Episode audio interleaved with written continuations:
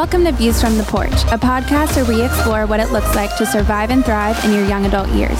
Each week, we talk about the biggest challenges facing young adults today and how to overcome them from God's Word based on our weekly experience in leading thousands of young adults at the porch. For more info on The Porch, visit theporch.live. Thank you for joining. What's up, guys? Here we go, back with another episode of Views from the Porch. The one and only JT, not Justin Timberlake, Joshua J. Timms. You're on like high game mode today. What's up, team? Got to. And then the one, the only L A A. Wait. Wait. Alaina Haas. L A I. My name starts with an A. A L A I N A Haas. Haas. This is off to a Thank you, strong start, guys. Hello, everyone. Hey, we're back with another episode. What are we talking about today? Uh, today we are talking about uh, a couple weeks ago we did a podcast that we called charismatic or crazy. And in response to that we've got some emails uh, talking and just asking us some, some more questions around that telling us that man they'd love to hear some more. And then also that we talked about sign gifts but really only talked about prophecy. And so we'd love to hear us dive in to more. And so today we're going to hit one of another one of the uh, what we would call sign gifts and that being speaking in tongues. That's right. We are looking to shrink this podcast audience down as fast as possible.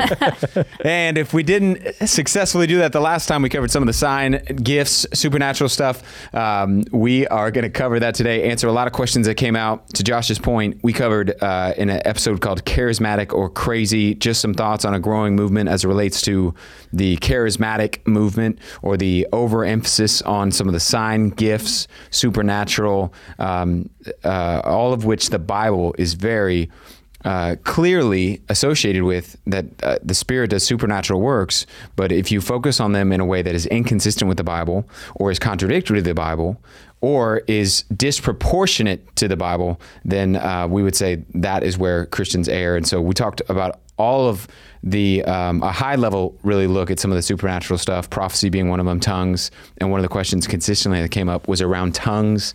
What is it? There's a lot of confusion around this issue. So what we're going to do for the next 20 minutes is cover and as clearly as we can try to articulate what we think the scriptures are saying. We hold, um, this is a conversation as a reminder. We want to be firm where the Bible is firm. We want to be uh, gracious and open handed where the Bible is open handed. And so some of this is a gray area in the church. Like a divorce and remarriage, there's a gray where different people who love Jesus, they land in different places. And this would be one of those tub- subjects and topics where um, there's brothers in Christ and sisters in Christ who may land in a different place than we land here uh, or where we land at Watermark. So we're going to cover what we think the Scripture says and why some of the um, practices as it relates to tongues, particularly uh, people who ascribe to a different definition of tongues and some of the practices associated with that may be dangerous and should be proceeded with caution and why we land where we do. So, any other disclaimers we should put on this? Uh, I don't think disclaimers. It really, I, I think that when we're when we say speaking in tongues, it's good to define that. But there seems to be really two different things that that we'll be talking through at least in the next twenty minutes of speaking in tongues, and uh, one of those just being. Um, uh, known either known languages, the ability to do that, and then also private prayer language.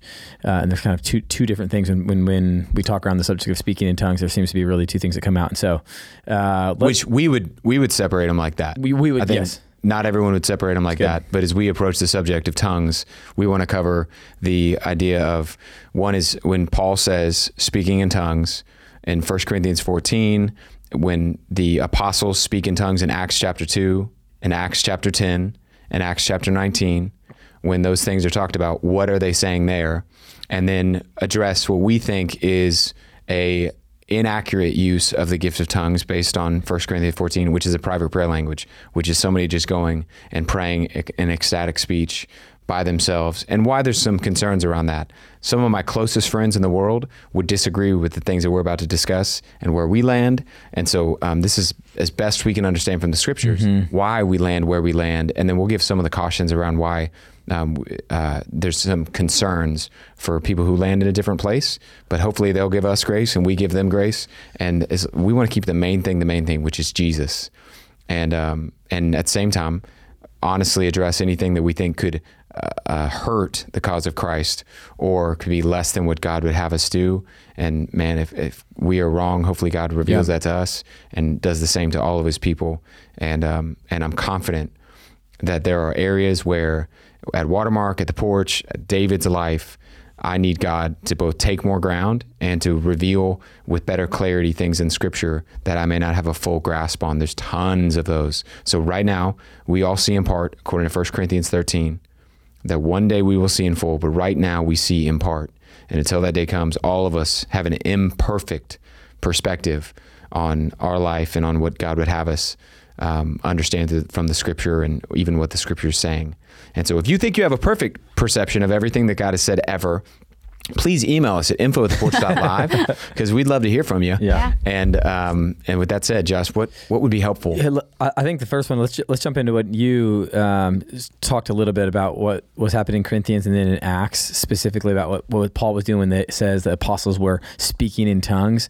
And let's let's start there before we jump into how we would differentiate those into private prayer language. So let's just start there. What, what's happening there? Yeah, so let's read it or lead Yep. whatever would be uh, helpful. Helpful. Okay, so on Acts chapter 2, verse 1, when the day of Pentecost, Pentecost is bas- basically a feast that um, was celebrated in Jerusalem. It's one of the things that God in the Old Testament said, Hey, I want my people to celebrate this, but it's basically a big celebration. So think of it like the Texas State Fair is going on, only it's a Texas State Fair given to worship God. So everyone's gathered around, there's a fair, the feast is going on, and they were all together in one place. Jesus has just recently risen from the dead. The disciples have been given this great commission go into the whole world and make disciples, and the Spirit drops and he drops like it's hot. Here's what happens. And suddenly there came from heaven a mighty rushing wind. This is verse 2 of chapter 2 of Acts. And it filled the entire house where the disciples were sitting. And divided tongues as fire appeared to them and rested on each one of them. And they were all filled with the Holy Spirit. And they began to speak in tongues, uh, in other tongues, as the Spirit gave them utterance. Now, there were dwelling in Jerusalem Jews from every devout nation. Basically, everyone had come for Pentecost. A bunch of Jewish people who didn't know Jesus. They came in town once a year. God said, for Pentecost, come in and celebrate Pentecost, which is this celebration. So everybody's in town for the Texas State Fair, if you will. And they're all hanging out while this has just happened with the disciples. They just got the Spirit of God kind of fell on them in a unique, first and foremost way as the church begins.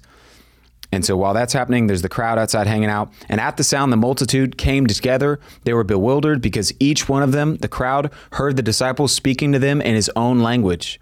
They were amazed and astonished, saying, Are not these people who are speaking Galileans? So a bunch of people in from out of town were like, Dude, I hear them speaking in Greek. I hear them speaking in Phrygian, which is the language. I hear them speaking in Farsi. I hear them speaking in all types of different languages. How is it that we hear each of them, verse 8, each of us in his own native language. Parthians, Medes, it basically goes through a bunch of the different places they were coming from, and they all heard the disciples speaking in tongues of their known language. And they were all amazed and perplexed, saying, What does this mean? So that's one of the initial examples that were given, where tongues in Acts chapter 2 was being led to speak in a foreign tongue you may never have learned, and it was a known language. In other words, it wasn't some ecstatic speech. It was a known language. Should we shut it down right there? Huh? Was- Thank you. I'm glad. Good. That, is that clear? Yeah. Yeah. Okay. Uh, Let's move on. and is that go the back same, to dating. Is that, is that the same thing that's happening in uh, Corinthians uh, or those known language? We see the apostles, and it says is that uh, is that 14 um, of speaking in tongues? Is that the exact same thing's happening? That really what's happening? They were speaking in a what I just heard you say, just so I can be clear, Yeah. and everybody listening, is that when it says speaking in tongues in that moment, it was not something crazy, but there was a language that was known. They didn't, they themselves, as they were t- speaking it, hadn't known it before. It'd be like me Yeah. speaking in French right now, uh, is what was going on. Same thing happened in Corinthians. Yeah, I mean, I, I think that um, it's hard to to make a case that it wasn't without someone some clear inference that hey, this is a different gift. Like, why would it not be? If it's tongues happened there, and then tongues happened in Act chapter ten and Acts nineteen, why would it be different in 1 Corinthians fourteen? That he would use the same word. There's a word for ecstatic speech. It's it's a glossolalia.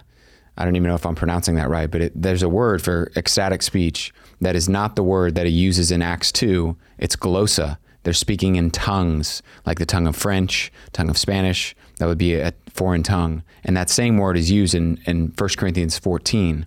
And so um, here's what we know when Paul says it's one of the spiritual gifts, every spiritual gift was given for particular reasons for the edification of the body, for the building up. It wasn't given for um, the person just to have some, you know, superpower on their own. It was given to be something that was a source of encouragement to other believers in the body. There's a breakdown of the word gift we use that, hey, how do you know if it's a gift? A spiritual gift. It's given by God, G. It's imparted to individuals, I. It's F for the benefit of others. That's a huge one. It's not just given for the benefit of the person. And then it's tested against the scriptures. So if it's a gift of x ray vision, that would not be a spiritual gift. It would be you're on the movie of X Men or something. But the gifts of spiritual gifts that have been given by God, we're told, and the key passages related to that are going to be in 1 Corinthians 12, Romans 12, Ephesians 4, where we're told these are spiritual gifts that God has given, 1 Peter 4, and those are given by God for the edification, the building up of the body. And um, so, yeah, I would think that they are. There's some confusing language.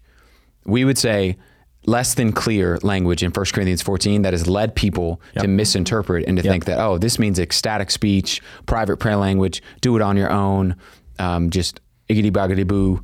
And, uh, and I'm not trying to be um, facetious in that. I'm saying I'm, I'm intentionally doing that. So if that's offensive, I'm not meaning it to. If, if you disagree with us, I'm trying to emulate ecstatic speech. So I'm not meaning to offend by saying iggity boggity boo. Um, and I don't know why I keep saying that, but point being, Probably fun to say. it's uh, it is kind of fun, but that is a um, that ecstatic speech we would say is is not what is taking place there. Yeah. So sorry, I was just gonna say in like 1 Corinthians 14, 2, for anyone who speaks in a tongue does not speak to people but to God. Indeed, no one understands them. They utter mysteries by the Spirit. Yeah. That can be. Yep.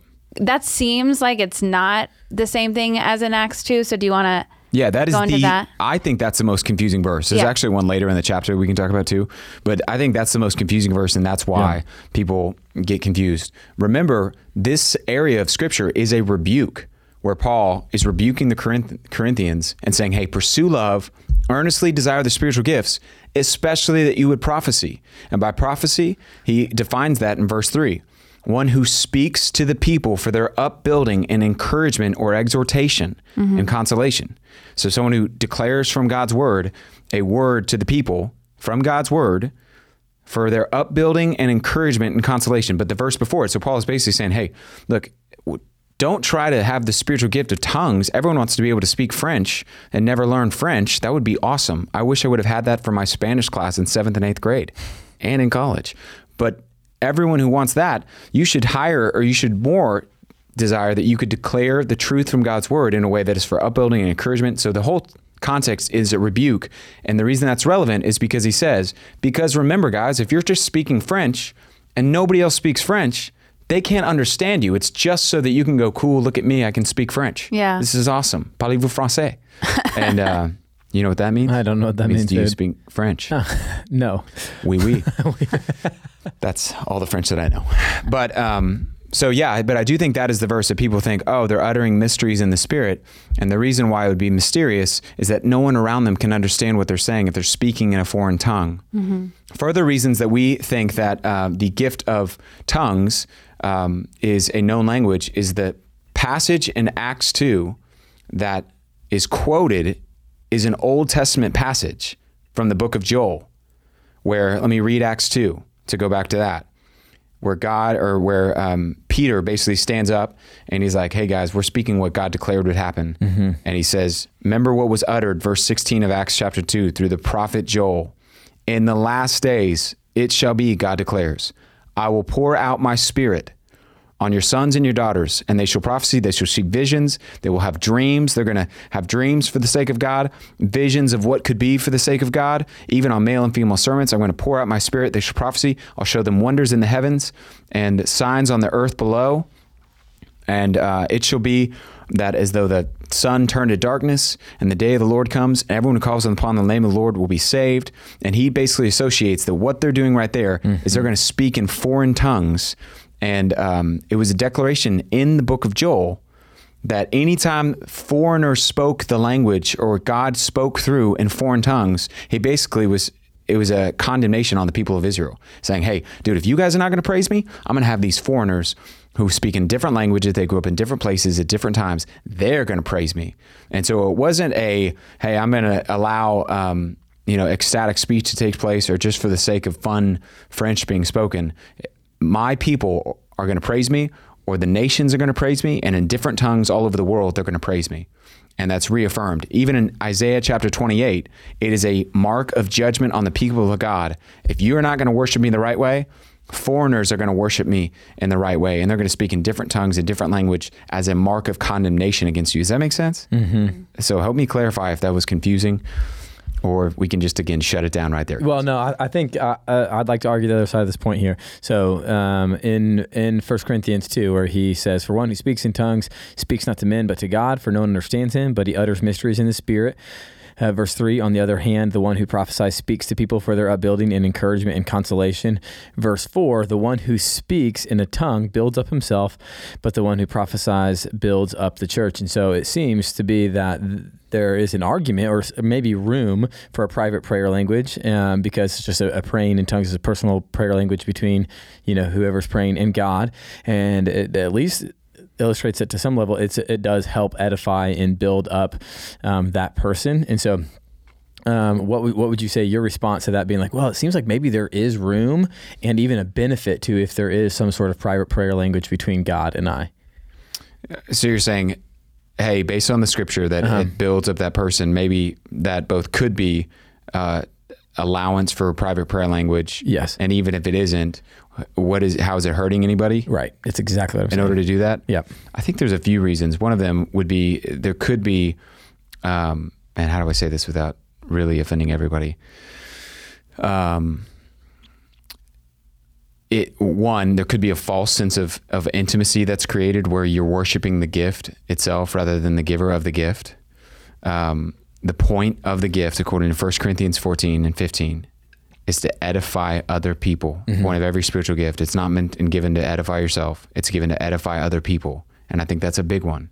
Like if the gifts that you're given are be are given to you in order to give to others, that's the point of the gift. So if they don't edify other people, it may not be with it.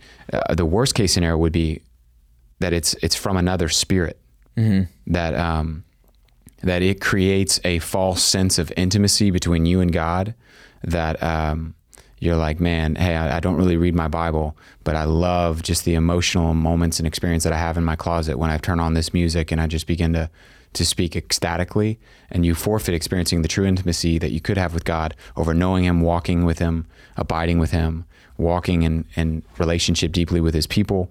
Uh, First John four says, "Test the spirits." There's a possibility it could be of another spirit. I mean, that would be the worst thing. Is like it's embodied by another spirit. There was actually a first century church heretic named Montanus who was kicked out of the church because he would constantly encourage people to. It's one of the earliest examples of ecstatic speech that we have and they don't use the word glossa. They use glossolalia. Again, the word glossolalia, which is a fun word to say five times fast, just means ecstatic speech. And there was a dude early in church history, Eusebius writes about it. Point being, shortly after the disciples are gone, there's a guy who shows up named Montanus. He's like, hey, man, what's up, guys? My name's Montanus.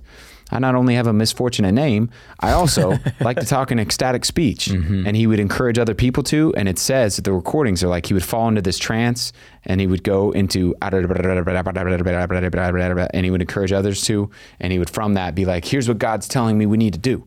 We all need to move over to San Diego right now. And he would just make up some random stuff. And they were like, that's heresy. You're adding to the word of God. Kicked him out of the church. It's one of the earliest examples that we have. And they would say, hey, he's not possessed by the Spirit of God causing him to do that, yeah. by some other spirit that's leading him to do that. So that would be some of the concerns. I don't, I think what Paul is trying to say is when you speak and you just edify yourself, you're not doing what you should be doing with the gift. Yeah, that's not the reason for the gift. Yes. So he's rebuking in that. Yeah. So the other danger is it can it can promote division, it can promote elitism, like mm-hmm. that's that's candidly, I think the biggest concern that I have is the second yeah. filling, the idea that hey, yes, you received Christ and the Spirit of God, you trusted in Him a moment, but you're kind of JV faith until you learn how to speak in tongues. Yeah. Right. So you need to come down, be filled with the Spirit, and then you'll speak in tongues. And there's a whole movement that is promoting that and that is abusive and in contradiction to the scripture. You have everything you need as it pertains to life and mm-hmm. godliness, the Bible says.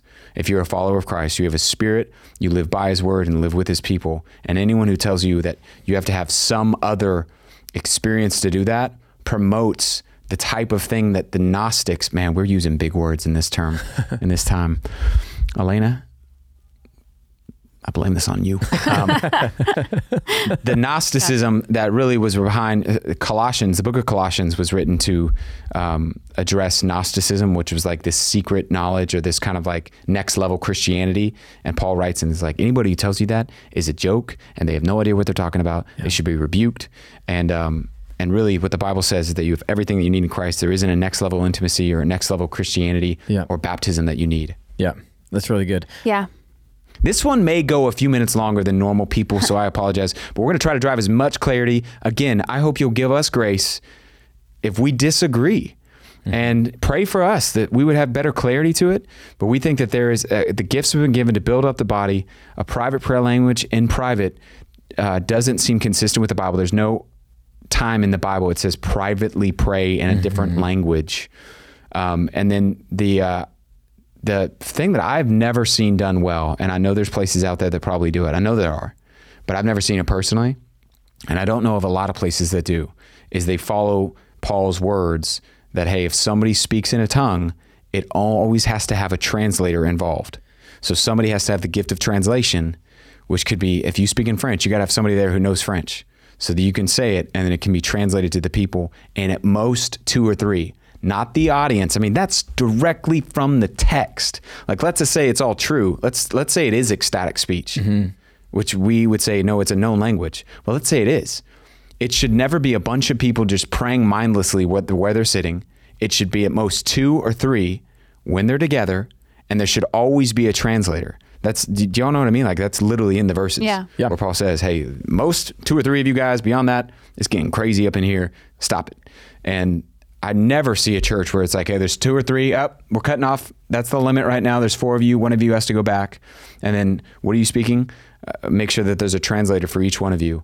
And um, so it just seems like there's tons of abuse even on if Yep. you uh, among the camp that would disagree from us there i hope we can at least agree there's a lot of abuse as it relates to that Yeah, and, and, and, and even if abuse is, seems really strong, at the, at the very least, confusion and confusion that can lead to uh, uh, ways in which I think people not understanding who God is, whether, and then also believing maybe something about themselves in that sort of like JV varsity um, Christianity, which we do would say is directly against Scripture. And so, um, I'm, I'm going to give us like some bullet points, high flyover level of um, just tongues, and how can praying in tongues be a private language prayer language if we we never seen instance in, in the New Testaments where someone prays in tongues privately.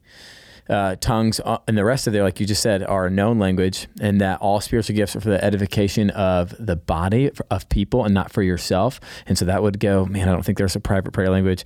And then, um, yeah, as you just said, it's meant to be. Praying in tongues is meant to be interpreted publicly and also could leave your mind not engaged uh, to- and then um, not everyone possesses the sign gift or the gift of tongues meaning it could build some sort of elitism in that. So as we begin those that's that's how we land where we are because of those things is those principles that we pull directly from scripture going i don't think that what paul even though it feels like there's room there in um, 1 Corinthians 14, uh, that we don't believe what he's talking about there is a private prayer language between you it's a known language. Today, there are still examples of missionaries who show up in China and they speak Chinese. Miraculously, God allows them to speak a language that they haven't heard before. Here's the irony of ironies, I think, of all of this.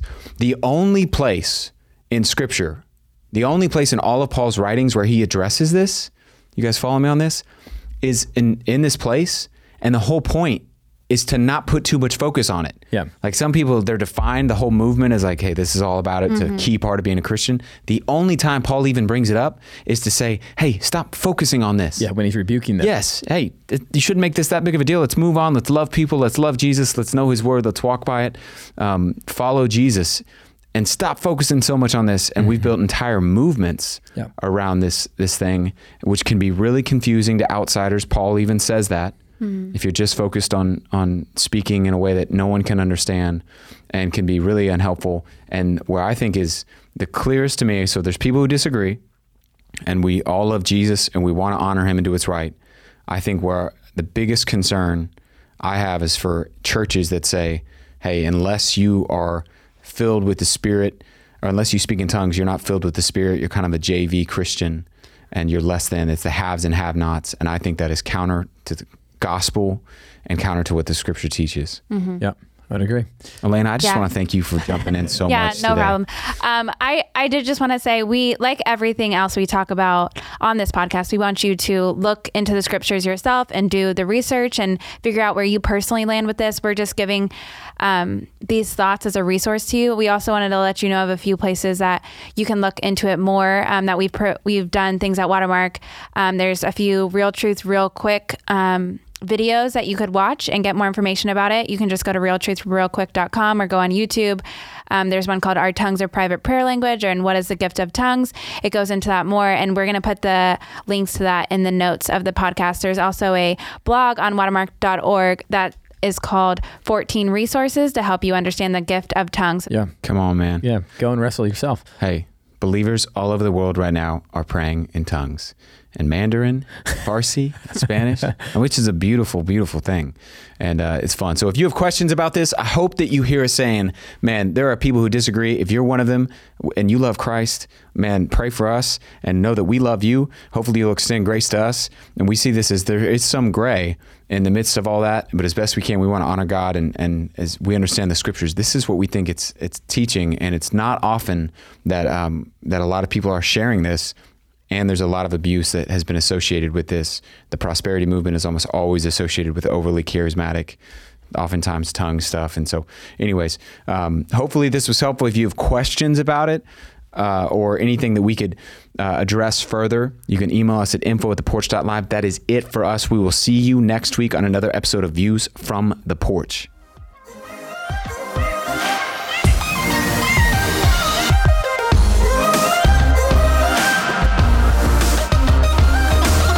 To thank you for listening to Views from the Porch. For more information about the Porch Ministry, visit us at theporch.live or follow us on social media at The Porch.